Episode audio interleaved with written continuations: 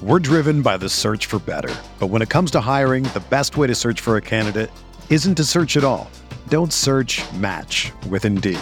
Indeed is your matching and hiring platform with over 350 million global monthly visitors, according to Indeed data, and a matching engine that helps you find quality candidates fast.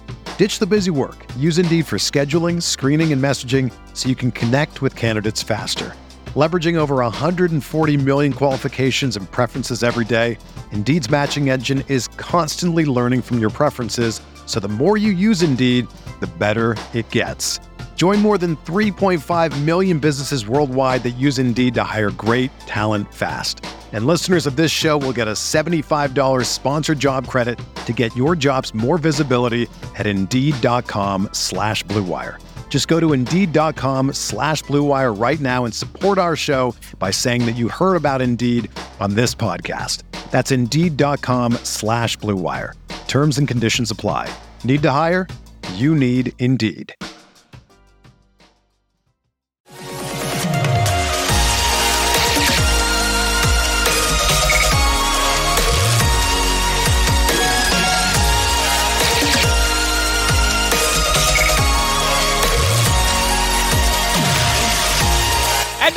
Away go, episode 469 of the Al Galdi podcast. It is Thursday, December 22nd, 2022. Geez, we are three days away from Christmas. Where has the year gone?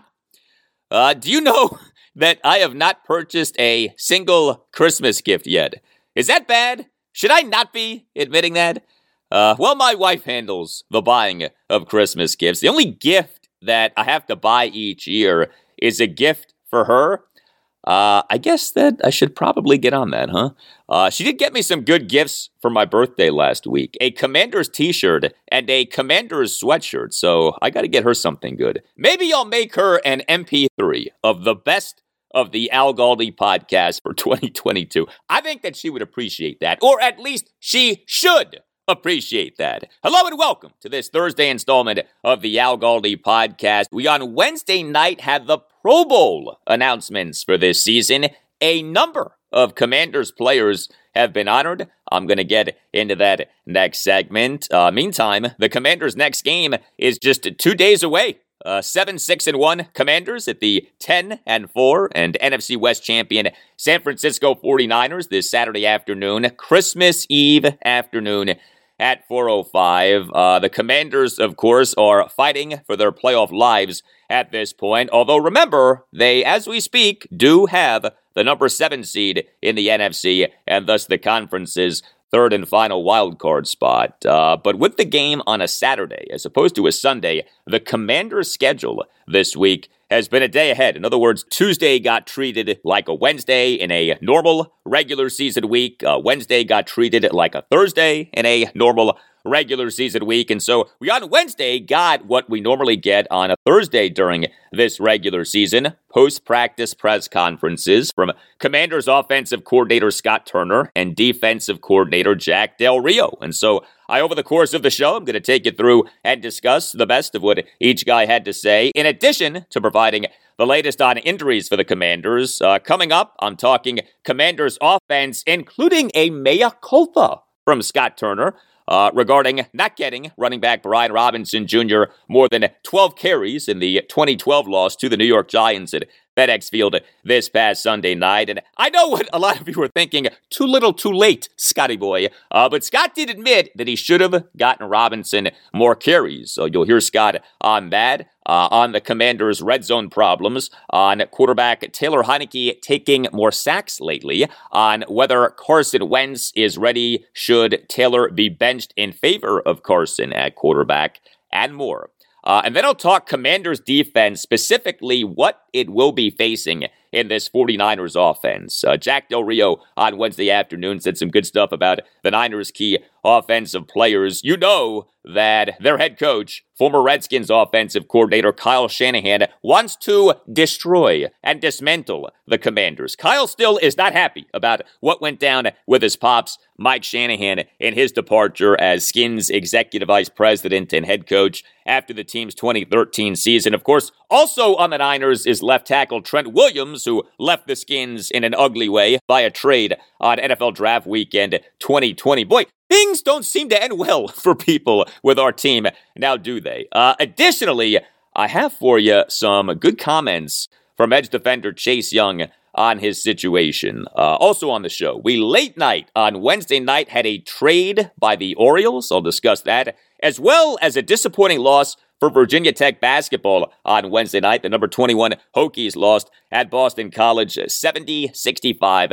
in overtime. You can tweet me at Al Galdi. You can email me, the Al Galdi podcast at yahoo.com. Email from Jeff Marshall on the crowd at FedEx Field for the Commanders' loss to the Giants this past Sunday night, writes Jeff. Big supporter and loyal listener of your pod. Thank you, Jeff. Continues Jeff. I'm a lifelong Washington football fan and made the trip from North Carolina to the Giants game with my son Jordan and 11 year old grandson Jude. It was his first game and my first game in 10 years. I'm actually writing this from the stadium during a fourth quarter timeout. I've surely seen on TV and heard many such as yourself talk about the number of visiting team fans who come to our games at FedEx Field. However, what I was not prepared for were the incredibly large number of Giants fans at this game and the way that so many of them conducted themselves. It truly changes the atmosphere and one's fan experience. It was unlike anything that I had ever experienced at any team's home stadium. Parentheses. I'm now finishing this email Monday morning as the end of the game left me without words. End of parentheses. Over several decades, I also have gone to a number of Washington's games in other cities. Uh, also, here at home, I've sat near many fans of other teams at RFK Stadium and FedEx Field. It seems there used to be an unwritten rule of politeness that when visiting another team's home stadium, you conduct yourself as a guest. Of course, it is expected that one would cheer for his or her team, but to assume the house is yours and begin chants, there were many, not just the one that you heard, Al, badgering home team fans using vulgar language around children, and generally trying to assume a position of ownership was, well, not what I'd paid for. With the DC area being such a melting pot and being in such close proximity to New York and Philadelphia, and with ticket resales being so easy these days, one can see how this is happening in Washington. I'm not sure of the solution, but it sure dampens my enthusiasm for attending more home games. If I go again, perhaps I'll choose to see our commanders play a team that has fans that would not travel as well and would be more considerate. Keep up the great work. Uh, well, thank you for that very thoughtful email, Jeff, especially beginning the writing of that email while at the game on Sunday night. Uh, that, my friends, is dedication to the pod. Uh, I'm not sure if this was the first major instance of an opposing team's fans overtaking FedEx Field, but this was when I first really started to notice uh, this phenomenon. November 3rd, 2008 a 23 6 loss to the Pittsburgh Steelers at FedEx Field on Monday Night Football. The Redskins went into that game 6 and 2 in the 2008 regular season. They were going into their bye week and they got embarrassed at home uh, by, yes, the eventual Super Bowl champion Steelers, uh, but on national television. And Steelers fans overtook FedEx Field in a manner that was impossible to ignore. The game felt like a game at Pittsburgh, not a game that was supposedly a home game against Pittsburgh. And, you know, at the time, we weren't quite sure how to take this because Steelers fans are notorious for being everywhere, but of course, we since have seen FedEx Field be overtaken by fans of opposing teams time and time again. This now has been going on for a decade and a half, perhaps even longer. Now, my sense of this past Sunday night was that it wasn't necessarily a takeover by Giants fans, but yeah, there were a lot of them there. And the reasons for the takeovers are well known, and this really is a lethal concoction when you think about it. Washington has not been very good over the last 30 years, Uh, people despise the owner of the team and owner of the stadium, remember, Dan Snyder. Uh, the stadium is maybe the single worst and single most hated major sports stadium slash arena in this country. And, and this is an important one. The team makes tickets available on secondary ticket markets, uh, does so as a cash grab. And look, you're allowed to make money, okay? But tickets for games at FedEx Field are very easy for fans of opposing teams to buy. And so all of these things in concert have made for the situation that we currently have. And until one or more of these things change, this phenomenon of FedEx Field routinely featuring a number of opposing team fans, if not routinely being overtaken by opposing teams' fans, is going to continue. Email from Robert Krakauer on the commander's quarterback situation. Writes Robert, have to weigh in on the commies quarterback situation. I think they think they have everything that they need already on the roster. They have the future quarterback in Sam Howell and the bridge guy in Taylor Heinicke. Heinicke can hold down the fort for next season while Howell gets ready, and then it's his time. I think the commanders are smart for having enough vision to get out of the must draft a quarterback in the first round or bust mentality. Teams that think that way are losers. If there is a competent front office in place, the front office should be able to do its job well enough to find a quarterback in the later rounds. That's what the commies did, and I'm proud of that. Not only did they get Howell in the middle of the draft, but they got Heinicke off his sister's couch. I think that this team knows what it's doing. I'm tired of everyone doubting Ron Rivera. Uh, thank you for the email, Robert. I'm sure Ron appreciates that email. You know, it would be outstanding if what Robert wrote is true that the commanders have everything that they need at quarterback already on the roster. Okay? How great would that be? The problem, of course, is that there's no way of knowing if that's true uh, without knowing what the commanders have in Sam Howell. And even if Sam does end up playing some this season, the commanders still won't know what they truly have in him because the sample size will be small. And so, come the 2023 NFL draft, what is supposed to be a quarterback rich draft, if the commanders, as a franchise quarterback needy team, really like one or more of the quarterbacks who the team realistically can take or trade up to take, then the commanders have to go get one of those quarterbacks.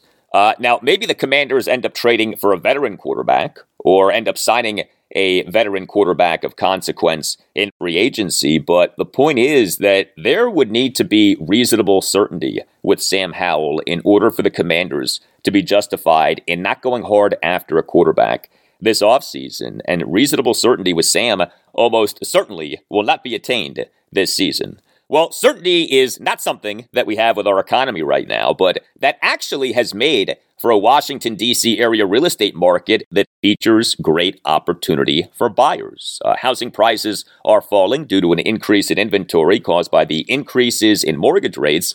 And so now actually is a good time to buy a home, even with the increases in mortgage rates. Remember, you could always refinance when the rates come down, and they will. If you are looking to buy a home in the Washington, D.C. area, if you want to take advantage of the current market, contact real estate agent Kellen Hunt. Visit closeitwithkel.com. That's closeitwithkel, K-E-L-L dot com. Book a call with Kellen Hunt to discuss your real estate needs and make sure that you tell Kel that Al Galdi sent you.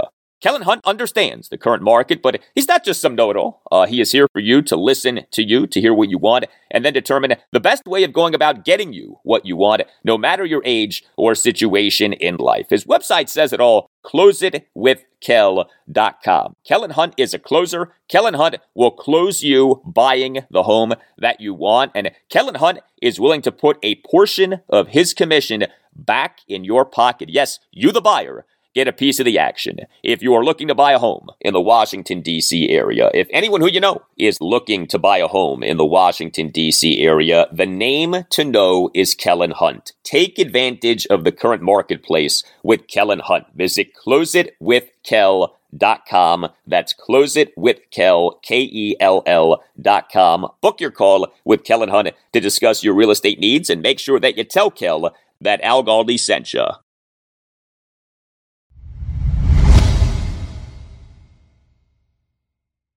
In the spirit of the holiday season, uh, please consider rating and reviewing the Al Galdi podcast. You on Apple Podcasts and on Spotify can rate the podcast. Five star ratings are very much appreciated, and you on Apple Podcasts can write a brief review uh, saying that you like the podcast. The ratings and the reviews help us out a lot, and so thank you for doing them. We on Wednesday night had the announcements of Pro Bowl selections for this NFL season. Uh, it remains ridiculous to me that Pro Bowl selections are announced with weeks left in the regular season. I mean, think about this. We still have three weeks left in the 2022 regular season. The most important games of the season are still to be played. Playoff spots will be decided over the next three weeks, and yet we are now determining who the best players of the 2022 regular season have been. This is absurd. Uh, but anyway, Pro Bowl selections, uh, they are determined by votes from fans, players, and coaches. The truth is that making a Pro Bowl doesn't mean what it used to mean, doesn't mean what it should mean, but this still is a nice honor. And the Commanders have six players who have received Pro Bowl honors in some form for this season. Uh, included in that mix, three Pro Bowl starters. Uh, interior defensive lineman Jonathan Allen, a Pro Bowl starter. Uh, punter Tress Way, a Pro Bowl starter. And safety Jeremy Reaves was named the primary special teams player. Uh, receiver Terry McLaurin was named a Pro Bowl reserve. Interior defensive lineman Da'Ron Payne was named a Pro Bowl first alternate. Edge defender Montez Sweat was named a Pro Bowl second alternate. Six Commanders players have received Pro Bowl honors for this season in some form. Uh, all of the players are deserving, and I would argue that at least two more Commanders players, uh, safeties Kamren Curl and Darrick Forrest, are having Pro Bowl caliber seasons. And this to me is the biggest takeaway the number of Commanders players who are legitimately having Pro Bowl caliber seasons. It has been a while since Washington has had this many players having Pro Bowl caliber seasons. Uh, Washington is sending its most total players to a Pro Bowl since the 2016 season, uh, with John Allen and Tress Way being named NFC starters and Jeremy Reaves being named as the primary special teams player. This marks the most starters selected to a Pro Bowl for Washington since the 2002 season, when the Washington Redskins sent three starters to the Pro Bowl. I mean, it has been 20 years since we have had this. Uh, again, the Pro Bowl does not mean what it used to mean, but again, making a Pro Bowl still is a nice honor. And I do take the Commanders having all of these guys receiving Pro Bowl honors as a sign that, yeah, the roster is improving. And yeah, the roster is better than the roster had been in recent seasons. Uh, the Jeremy Reaves selection is really cool. The Commanders on Wednesday night put out a video of head coach Ron Rivera telling players that they had made the Pro Bowl. Uh, Terry McLaurin reacted happily. Tress Way reacted happily. Uh, Jeremy Reaves reacted happily, but Reaves started crying. I mean, you could tell how much this means to him. Jeremy Reaves came into the NFL as an undrafted free agent out of South Alabama with the Philadelphia Eagles in April 2018. The Redskins signed him to their practice squad in September 2018, promoted him to the active roster in December 2018. Uh, but Reaves was waived by Washington, and it's cut down to 53 for each of the next two seasons, 2019 and 2020, but was signed back to the practice squad to begin each season. Uh, Reaves ended up being a hero for Washington in its NFC East winning 2020 season. Uh, Washington on October 27th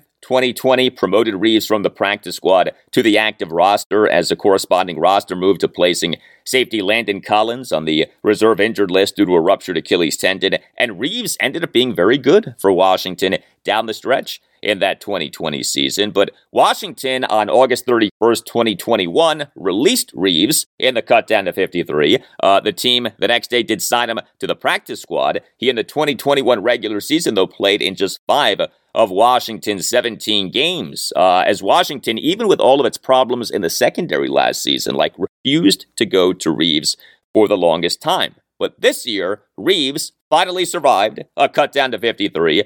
Uh, he made the Commanders' initial 53 man roster, and he has been outstanding on special teams. Jeremy Reaves, for the 2022 regular season, has an NFL best 16 special teams tackles. His Pro Bowl selection marks the first time that Washington has sent a non specialist to a Pro Bowl for special teams since Lorenzo Alexander in the 2012 season. Uh, and also, there's this Jeremy Reaves' mom passed away last year, so there's that as well. Uh, congrats to Jeremy Reaves. Awesome story.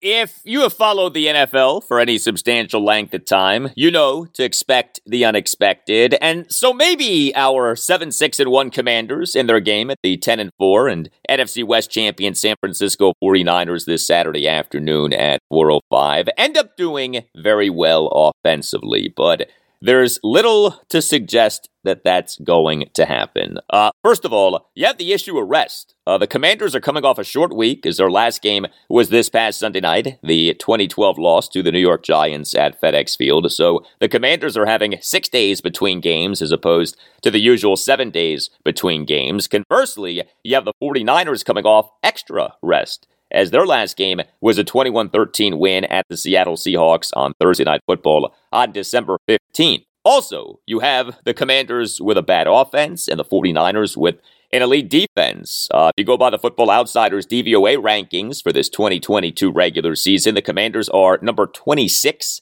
out of 32 NFL teams in total offense, while the Niners are number one in the NFL in total defense. So, yeah, this scheme sets up to be a rather tough one for the Commanders offensively. The good news is that the Commanders offense is pretty healthy considering that this is week 16 of an 18 week NFL regular season. The Commanders on Wednesday held their first full practice of the week off on Tuesday, having conducted a walkthrough. Uh, four of the seven players on the Commanders injury report for Wednesday were offensive players. Offensive lineman Saahdiq Charles did not practice on Wednesday due to a concussion, uh, but he was the only Commanders player on the injury report to be listed listed as not having practiced. Uh, left guard Andrew Norwell for Wednesday was listed as a limited participant in practice due to a shoulder problem. Running back Antonio Gibson for Wednesday was listed as a limited participant in practice due to his foot issue. And running back Brian Robinson Jr. for Wednesday was listed as a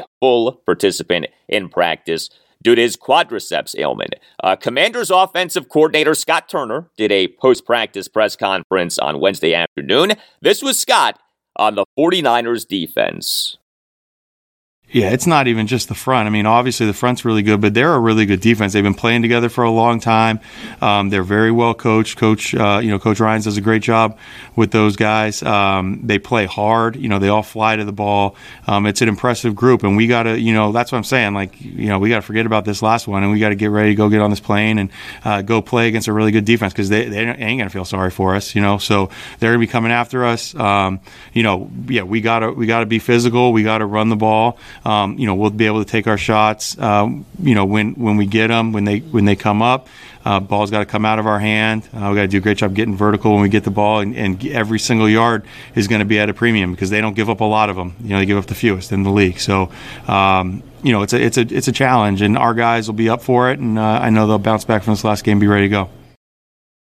Yeah, the Niners for the 2022 regular season are number two in the NFL in fewest yards allowed per play 4.76. This is a really good defense that the Commanders will be facing on Saturday, but probably no topic for the Scott Turner post practice press conference on Wednesday afternoon was more anticipated than the topic of his play calling in the loss to the Giants this past Sunday night. Specifically, Brian Robinson Jr. for the game, averaging 7.42 yards per carry and yet totaling just 12 carries, including a mere four carries in the second half. Now, as I talked about on Tuesday's show, episode 467, it's not so much that Scott should have called fewer passing plays and more running plays as it is that Scott should have called more running plays for Robinson and fewer running plays for receiver Curtis Samuel, who in the game had five carries for one yard. And by that, I don't mean five one yard carries. I mean his five carries totaled one yard. Uh, there very much is a hindsight aspect to questioning play calling uh, because if some of those Curtis Samuel runs had worked, the complaining about Brian Robinson Jr.'s lack of carries would not be nearly as loud. But the Curtis carries did not work, and the Commanders scored just 12 points and lost the game. And so Scott this week has gotten whacked around like a pinata. Uh, this was Scott Turner on Wednesday afternoon on In the Loss to the Giants, only getting Brian Robinson Jr. 12 carries. And then you'll hear a follow up exchange with Commanders insider Sam Fortier of the Washington Post. Yeah, he was he was doing really well. I mean, you know, 12 carries. You look at it and you you know you say, man, we, we really should have given him the ball more than that. Um, you know, we've been on the field a lot, uh, and we've had a lot more plays. You know, we had 58 plays, I think. Um, some of the situations in the game um, at the end there, especially, we're kind of in a two-minute type mode.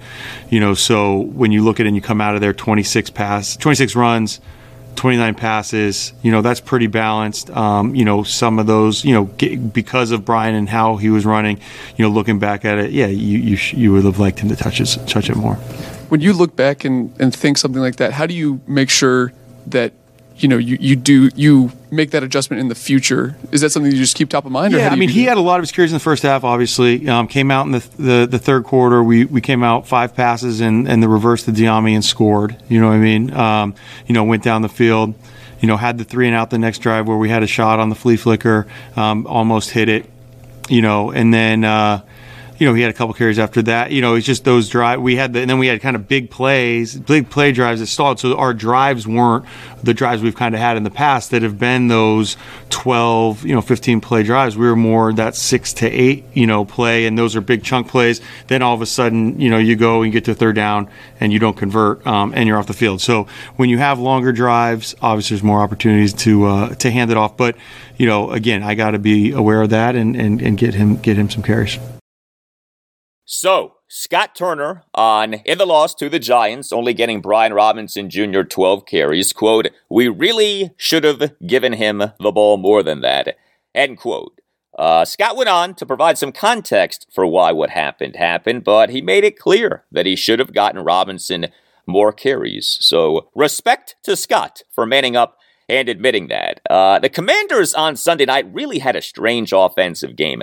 They ran the ball really well, and not just with Robinson. Uh, the Commanders on Sunday night on design runs had 24 carries for 135 yards, 5.63 yards per carry. Also, quarterback Taylor Heinicke on Sunday night had a yards per pass attempt of 8.59 and a yards per completion of 14.65. Those are excellent numbers, and yet the Commanders scored just the 12 points. Why? Well, A, just one of three in the red zone. B, just one of 10 on third downs. And C, Taylor was the victim of two sack strips that resulted in lost fumbles, including the killer early second quarter sack strip, one yard fumble return for a touchdown by edge defender Kayvon Thibodeaux. Uh, the Commanders for the 2022 regular season are tied with the Carolina Panthers for just 23rd in the NFL in red zone efficiency, 51.35%. The Commanders are just 19 of 37 in the red zone. The Commanders over 37 red zone possessions have totaled just 19 touchdowns. Here's something that's particularly maddening. Brian Robinson Jr., over his last three games, has just one official red zone carry, uh, despite over those three games having 51 carries for 290 yards, 5.69 yards per carry. Now, Robinson on Sunday night did have a late fourth quarter red zone touchdown run nullified by the wonderful penalty on receiver Terry McLaurin. 103 left in the fourth quarter, third and goal at the one. Terry got called for that five yard illegal formation penalty that negated a touchdown run by Robinson. But, you know, Brian Robinson Jr. has been on fire lately. He's one of the hottest running backs in the NFL. How is it that he, over his last three games, has just one official red zone carry? Red zone carries for running backs work. The red zone actually is one of the best spots in which to give your running backs carries. Uh, this was Scott Turner on Wednesday afternoon on Brian Robinson Jr. on Sunday night having zero official red zone carries and over his last three games having just one official red zone carry. Nah, I mean it was just play calling. I mean we, you know, we gave the ball to Curtis. You know, uh, felt good about it. You know, got, a yard on it. Second and nine, we throw the ball. Um, that was that other drive. I'm trying to think through um, the rest of the plays. The other time around the red zone, we threw a touchdown pass from the 19, which was the first, our first, you know, in there. I mean, you know, that's just kind of how um, the plays came come up. That's on me to just have him more in the forefront of my mind of, you know, because of how physical and dominant runner he is. Where you know we get down in there, you know, give him a chance. Yeah, give him a chance. All we are saying is give Brian Robinson Jr. a chance. Uh, here was some more from Scott Turner on Wednesday afternoon on the Commanders' red zone struggles on Sunday night. You know that red zone, we were one for three, but there was two drives where we're right outside of the red zone, and the drive, you know, the drive stopped. Uh, one time, you know, obviously we, we, weren't able to kick a field goal. The other time we did. Um, you know, and and so when you move the ball um, the way that we did, and you feel like you have successful plays, you know, it's just frustrating when you don't score. You know, and that's you know that's really what it came down to. Um, you know, there's always plays here and there. You know, you'd like to change. Um, you know, that's going to happen. It's part of football, uh, but you know the the thing it really it really comes down to with us is just you know managing you know those situations. I mean, you, you can't go one for eleven on third down and expect to uh, score a lot of points. Yeah, the Commanders on Sunday night actually went one for 10 on third downs, but it felt like one for 11. Heck, it felt like one for 100.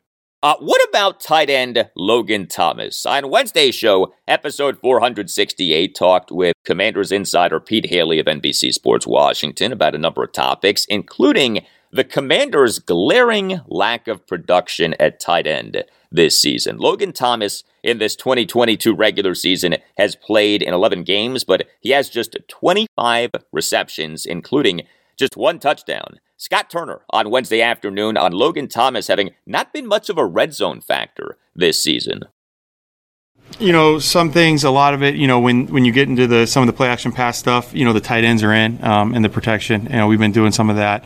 Um, you know, it's just kind of some do some stuff where, you know, potentially maybe we're, we're helping on, on some. We played some pretty good pass rushers um, where the tight ends are helping with the line, and and then there's a couple plays where you know we've had them. Uh, maybe the ball just hasn't necessarily necessarily gone his way. Um, just kind of the the flow of the game has been with them.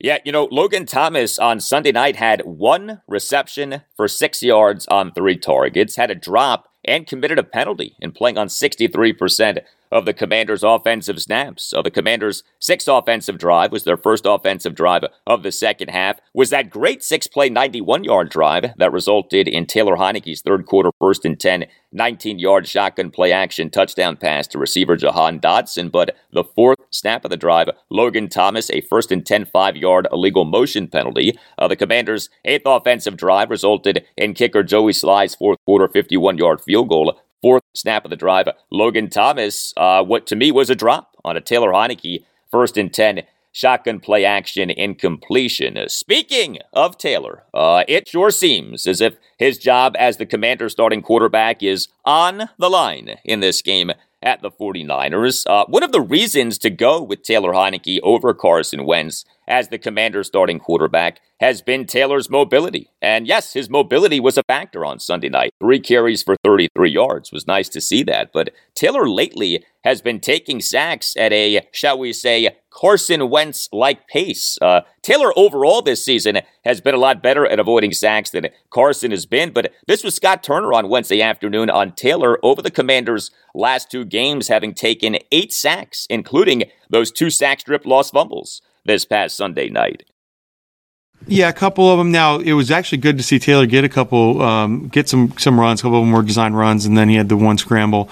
Um, so that was good just to see him move that that. And a couple was just we got he got caught holding the ball, he tried to escape, and uh, um, you know they they corralled him a couple of times. There you know there was ones where he didn't have much of a chance. You know he's trying to get the ball out, and um, they got to us, but. No, uh, it's just him, you know, kind of going through the progression, and, and it's, it's not coming out. The, that that was more so the first game. Um, this one, you know, he's trying to make a play. Notable that Scott Turner in that cut said that Taylor Heinicke in the first game against the Giants this season, the tie at the Giants in Week 13, was guilty of holding on to balls for too long. Uh, that echoes what head coach Ron Rivera has suggested, if not outright said, uh, lately that a good chunk of the commander's pass protection issues have been on Taylor. And that's the thing. If maybe the single biggest advantage that Taylor has over Carson Wentz, mobility slash ability to avoid sacks, uh, now is no longer such an advantage, well, maybe it is time for Commander Carson to be reinstalled as the Commander's QB1. Now, Carson has not played in a game in a while, right? Has not played in a game since suffering the fractured right ring finger in the win at the Chicago Bears on Thursday Night Football on October 13th. He ended up being on the reserve injured list from October 22nd to December 12th. Scott Turner on Wednesday afternoon on if, in fact, Carson Wentz is ready to play. You know, Carson's a pro. He's played a lot. Um, it's just as long as whenever he was physically ready, I think you know he's ready to go if we if we need him. So you know we have confidence in Carson. If if we need to play him, that he's going to be able to step in and go. Um, you know, finger looks good as far as that goes. He the, he's throwing the ball um, just like he was at the beginning of the season. You know what's funny? Taylor Heinicke in this 2022 regular season has played in eight games as compared to six for Carson Wentz, and yet Carson has just four fewer completions and just nine fewer pass attempts than Taylor has. Uh, the Commanders really have taken on a more run heavy approach with Taylor at quarterback, and we've known that for a while, but the numbers back that up. One more for you from Scott Turner on Wednesday afternoon. He did get asked about that Terry McLaurin illegal formation penalty on Sunday night. Uh, Terry, after the game, of course, said that he seconds before the snap that resulted in the penalty, asked the line judge, Carl Johnson, if Terry was lined up properly. Johnson instructed Terry what to do in order to be lined up properly, and so Terry did as he was told, and then Johnson threw the flag anyway, and the video seems to back up Terry's depiction of what went down. This still makes such little sense, especially considering that this, you know, letter of the law officiating was not applied when two snaps later, receiver Curtis Samuel got maimed by corner Darnay Holmes in the end zone on the commander's final offensive snap of the game, but no pass interference penalty was called. Uh, here was Scott Turner on Wednesday afternoon on the oh so crucial penalty on Terry McLaurin on Sunday night it is ultimately you know the player's job to, to line up there's no like rule that says the official has to help the player line up. You know, if you watch games, I've been around this league for a long time. They do. You know, uh, I don't know if I'm saying anything I should or shouldn't be saying. I'm just telling telling the truth. Terry felt like he had the understanding that he was on. I guess that's not what the official said. I, I don't know. Ultimately, they threw the flag my message to our guys, and there was, it's not just on, not just to Terry, and it's not just about penalties, was we have to control what we can control, and there's nothing that we can do about what any of those extracurricular things. If you if you get caught up in that, all it does is take away from your focus of doing the best job you possibly can to go win. So. I don't know. I mean, that's the best answer I can give you for that. Um, it was unfortunate, but it's it's over with and we just got to make sure we don't give them any reason to call you know any flag. We got to be clean. We got to play a clean game, um, and that's ultimately you got to put the responsibility on your shoulders, and that's that's what we have to do moving forward. Very true. You know, the Commanders on Sunday night had six accepted penalties. All six were offensive penalties. Now, they weren't all justified, but all six were offensive penalties. Up next, I'm talking Commanders defense. How will it do on Saturday afternoon against the offense of 49ers head coach and, of course, former Redskins offensive coordinator, Kyle Shanahan.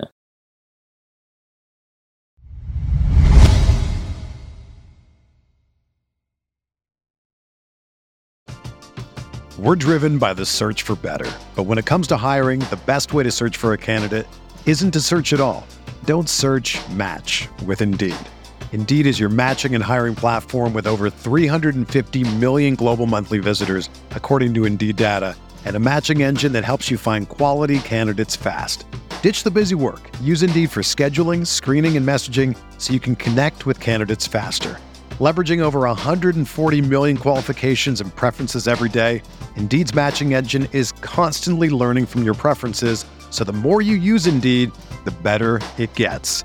Join more than 3.5 million businesses worldwide that use Indeed to hire great talent fast. And listeners of this show will get a $75 sponsored job credit to get your jobs more visibility at Indeed.com slash BlueWire. Just go to Indeed.com slash BlueWire right now and support our show by saying that you heard about Indeed on this podcast. That's Indeed.com slash BlueWire. Terms and conditions apply.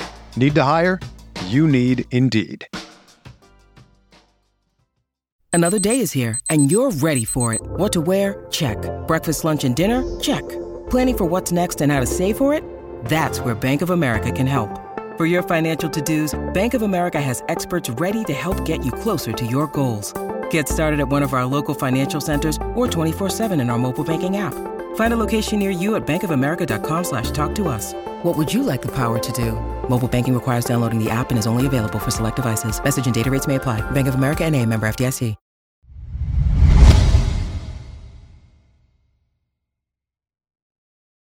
Let's talk Commanders defense as we get set for the game at the San Francisco 49ers this Saturday afternoon at 4:05. Every Commanders defensive player on the team's 53-man active roster practiced to at least some extent on Wednesday, including corner Benjamin St-Juste. Uh, he, for Wednesday, was listed as a limited participant in practice. Uh, he has been inactive for each of the Commanders' last three games due to a right ankle injury that he suffered in the win at the Houston Texans in Week 11. Uh, he, on Tuesday evening, did tell reporters that he will play on Saturday. So it is feeling like the juice will be back for this game. Uh, that's really good news. Uh, safety Kamren Curl for Wednesday was listed as a limited participant in practice. Uh, he's dealing with an ankle issue. And edge defender Chase Young for Wednesday was listed as a limited participant in practice as we continue to await him making his 2022 season debut off suffering a torn right knee in a win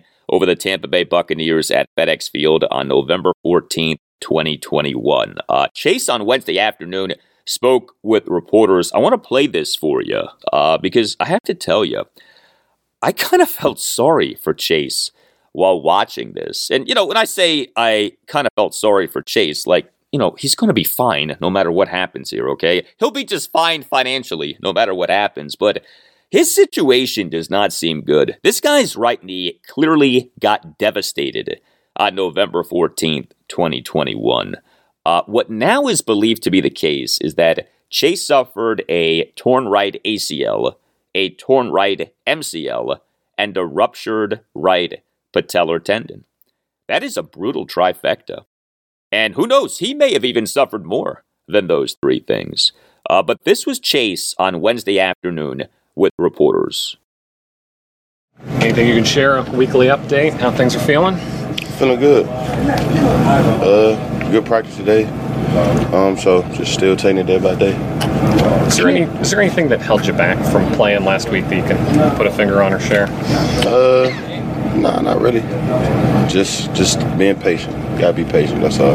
When you look back to even a few weeks, can you notice a market difference in just confidence, strength, that type of thing? Yeah, I mean definitely that's gonna come. Um, it should happen just like it been, just like it's came out this whole process. Um, I mean, every day I feel like I'm getting better. Every day I feel like I'm getting stronger and more confident. So just gotta keep going and continuing that. Is it frustrating all to be on the sidelines during this stretch? Definitely, definitely. I want to play with my brothers, go out there and fight, you know, to the end with them. But uh, I'm, I'm, I'm so it's coming. Do you feel different this week? What do you mean by different? Do you feel more ready to play? Does it, does it feel closer to playing? Definitely, definitely. But you know, we got a good plan, um, so I'm just sticking to that. What was, what was that discussion like? I mean, it's a monster game, the Giants Sunday Night Football, but I, I know you won't play in this league for another ten years. And you're balancing those things. Yeah, yeah, man. I, you know, well, I'm gonna be at my feet at. I've heard know? that. Yeah. So, um, and that's where I'm at. I, it's gonna come. Ron has said that he wants to see you be able to cut loose and kind of just go. Is that something you feel like you've been able to accomplish this week, or? Oh uh, yeah, definitely, definitely. I think I did. So uh, you know, um, like I said, I had a good practice today, and uh, we'll see where it take me tomorrow. I asked Ron the other day if there was anything he wishes he had done differently in this process for you. Is there anything you wish had gone differently in this process? Nah, I'm uh, good with everything. You know, Um, I wish it was a faster process in general, but it is what it is. Um, but nah. Did the conversation with Dr. Andrews the other day, did that help give you some more confidence, or is there anything from that that you had kind of uh, took from that? Yeah, it went great. Um, you know, Dr. Andrews, that's my guy, so uh, you know, came and checked me out. Went great. Um, you know, he just saying keep sticking to the plan. Was that was that planned, or was that something that after not playing the last couple of weeks that you came back and that was planned? Would you have wanted um, people to know the full extent of your injury, just to know that this is something that takes a while to recover from? Eventually. How about that at the end? Chase Young on whether he would want people to know the full extent of what happened to his right knee. Quote, eventually, end quote. A uh, rather cryptic response.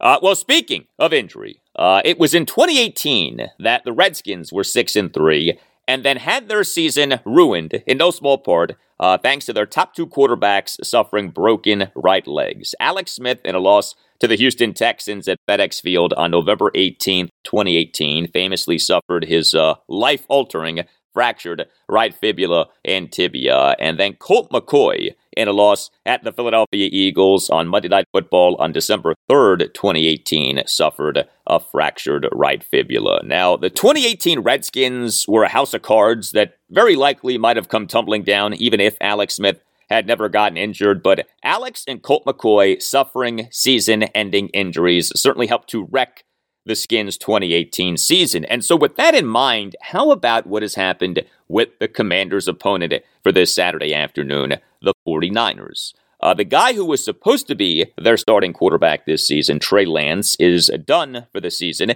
due to a broken ankle that he suffered in week two. His replacement, Jimmy Garoppolo, is out with a foot injury that he suffered in week 13. And so the Niners at quarterback have been going with this guy, Brock Purdy.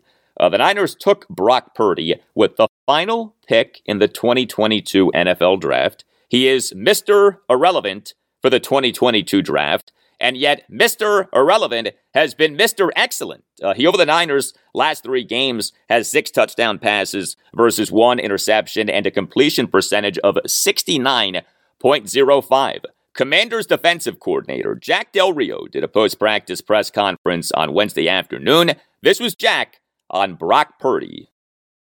He fits right in. Um, their offense remains largely the same, and uh, he's doing a great job executing and doing his job distributing. And, um, and they've done a nice job. It, it, it seems very um, seamless. You know, he's he's bit obviously is well prepared, and um, when his opportunity came up, he's played well for him. Yes, he has. How about this quarterback matchup for Commanders Niners? Taylor Heinicke versus Brock Purdy. Taylor Heinicke, an undrafted player who was out of the NFL when Washington initially signed him in December 2020. And remember, signed him not to the active roster, but to the practice squad. And Brock Purdy, the Mr. Irrelevant of the 2022 draft. Jack Del Rio on Wednesday afternoon on the Brock Purdy story. It's a great story. I mean, it really is. The guy um, came in unfazed, big matchup against the Dolphins, and just played lights out, you know, and um, hasn't looked back, you know. So it's it's a great story. I've got family out in the Bay Area, and um, you know, they were all talking about it. Uh, it's a great story for the young man and his family. Um, another guy for us to get ready for and go compete against. Yeah, you know, a big key for Saturday is going to be if the commanders pressure Purdy and hit Purdy and rattle Purdy and make things not so Purdy for Purdy. Uh, the commanders in their last game, the 2012 loss to the New York Giants at FedEx Field on Sunday Night Football, had zero sacks and also zero takeaways.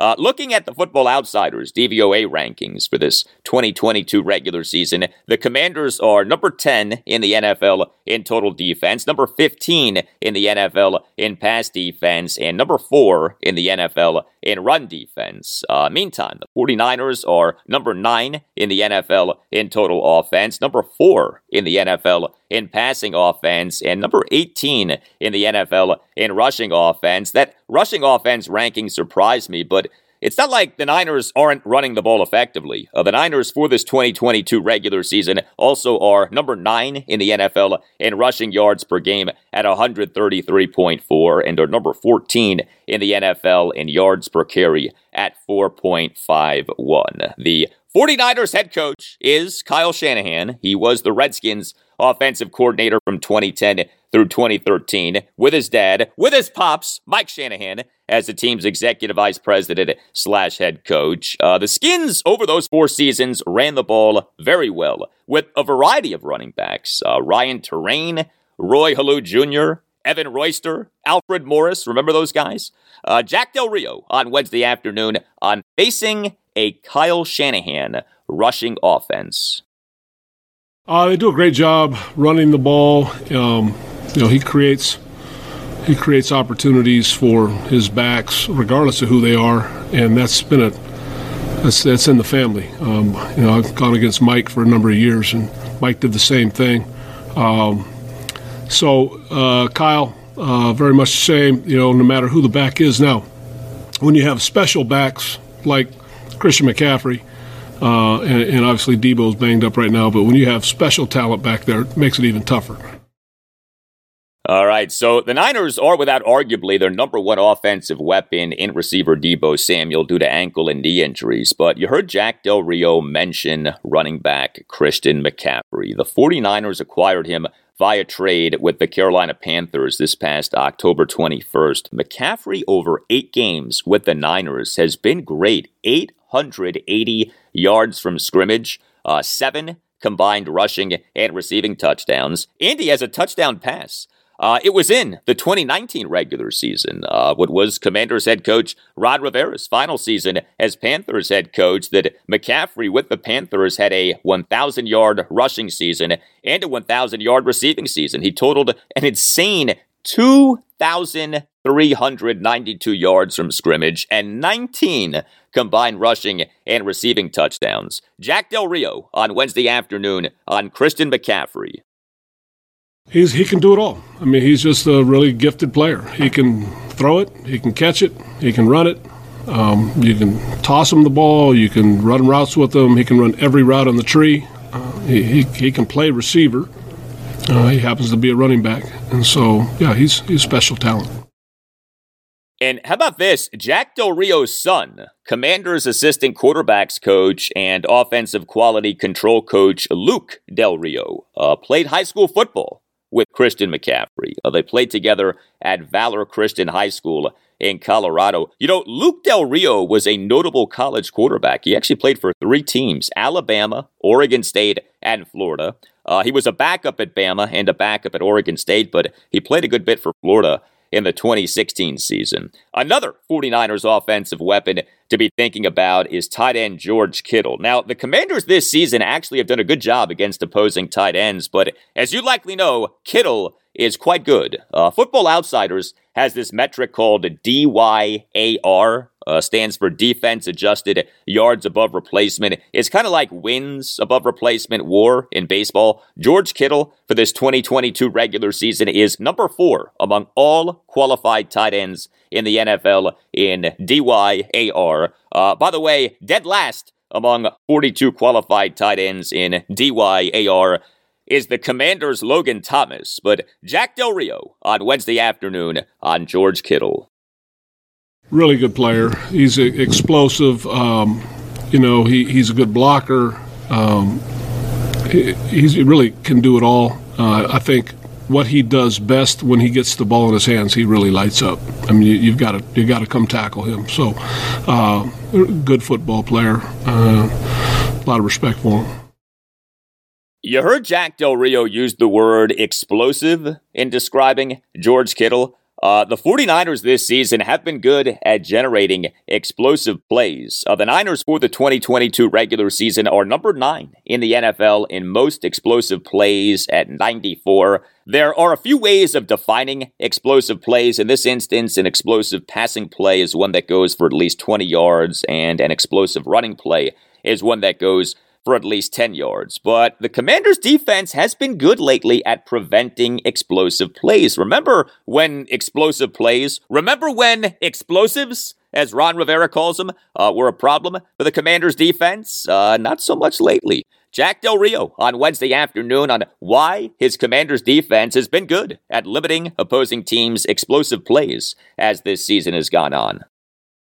Um, you know, it's it's kind of boring. You know, you're talking about you know limiting explosive plays. You, you have to tackle well. You have to leverage the ball well. You have to communicate well. You know, be in position, do your job. You know, a lot of different factors, but um, typically, you know, explosives come from somebody in the back end. They, you can make a mistake in the front and it might pop through, but it should get capped before it becomes an explosive play. And um, it's it's largely the secondary is doing a good job of leveraging, tackling, and uh, and being in the right spots. You figure that the Commanders, in order to make the playoffs, need to win at least two of the team's final three regular season games. There's no doubt that this game at the 49ers on Saturday afternoon, on paper, is the least winnable remaining regular season game for the Commanders. But of course, that doesn't mean that the Commanders can't win this game. And winning this game almost certainly would require yet another good game from a Commanders defense that overall has been very good this season.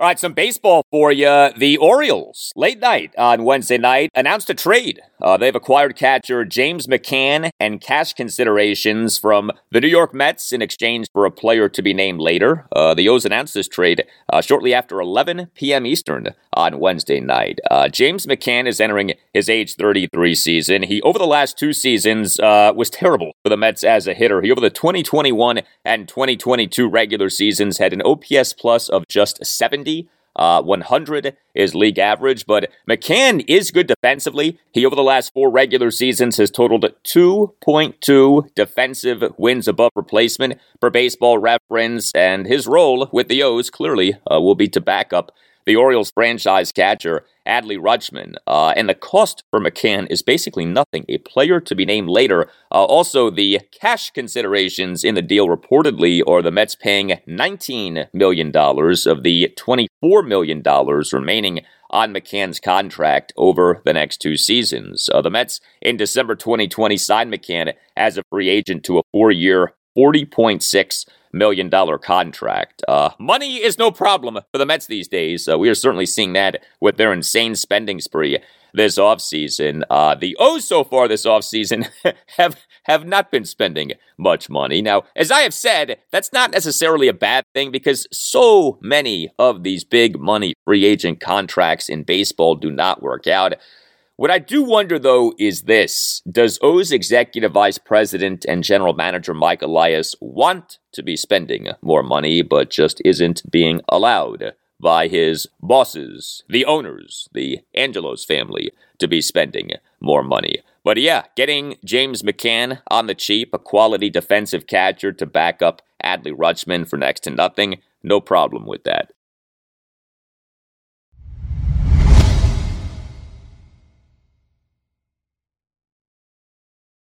A tough game for Virginia Tech basketball on Wednesday night. The number 21 Hokies fell to 11 and 2 overall and 1 and 1 in the ACC with a 70-65 overtime loss at Boston College. Uh, Tech did overcome a nine point deficit with a little more than four minutes left in regulation, but of course, it was that Tech was down by that much to begin with that was part of the disappointment. Uh, pretty, this game was not Uh, the Hokies went just 5 of 20 on threes. Boston College went just 3 of 19 on threes. Uh, Hokies point guard Sean Pedulla just 1 of 5 on threes, including missing a contested right wing three in the closing seconds of regulation. The ball bounced off the rim multiple times, so we nearly had a dramatic finish for Tech. Uh, Pedulla in 44 minutes as a starter, 1 of 5 on threes, 6 of 11 on twos, and 3 of 3 on free throws. He finished with 18 points and 5 assists 4 turnovers. Uh, Justyn Mutts, 41 minutes as a starter, 0 1 on threes, 9 of 16 on twos. He finished with 18 points, 8 rebounds, 3 assists, 2 blocks,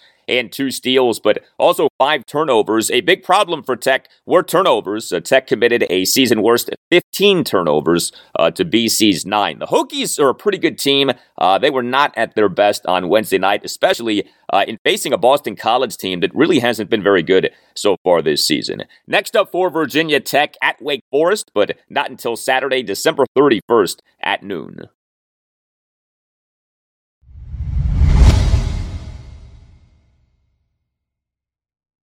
And that will do it for you and me for now. Keep the feedback coming. You can tweet me at Al Galdi. You can email me, the Al Galdi podcast at yahoo.com. Friday show, episode 470, will feature in depth preview of the 7 6 and 1 commanders at the 10 and 4 and NFC West champion San Francisco 49ers this Saturday afternoon, Christmas Eve afternoon at 405. I'll have a guest, Kyle Madsen. He is the host of the Candlestick Chronicles podcast, which is a 49ers podcast. He's the host of the Niners postgame show on 95.7 The Game in San Francisco, and he is the managing editor of USA Today's Niners Wire. He knows the Niners well. Uh, will give us plenty of intel on the Niners. Uh, I will have for you my rhyming keys for a Commanders win, and I'll have a prediction for the game.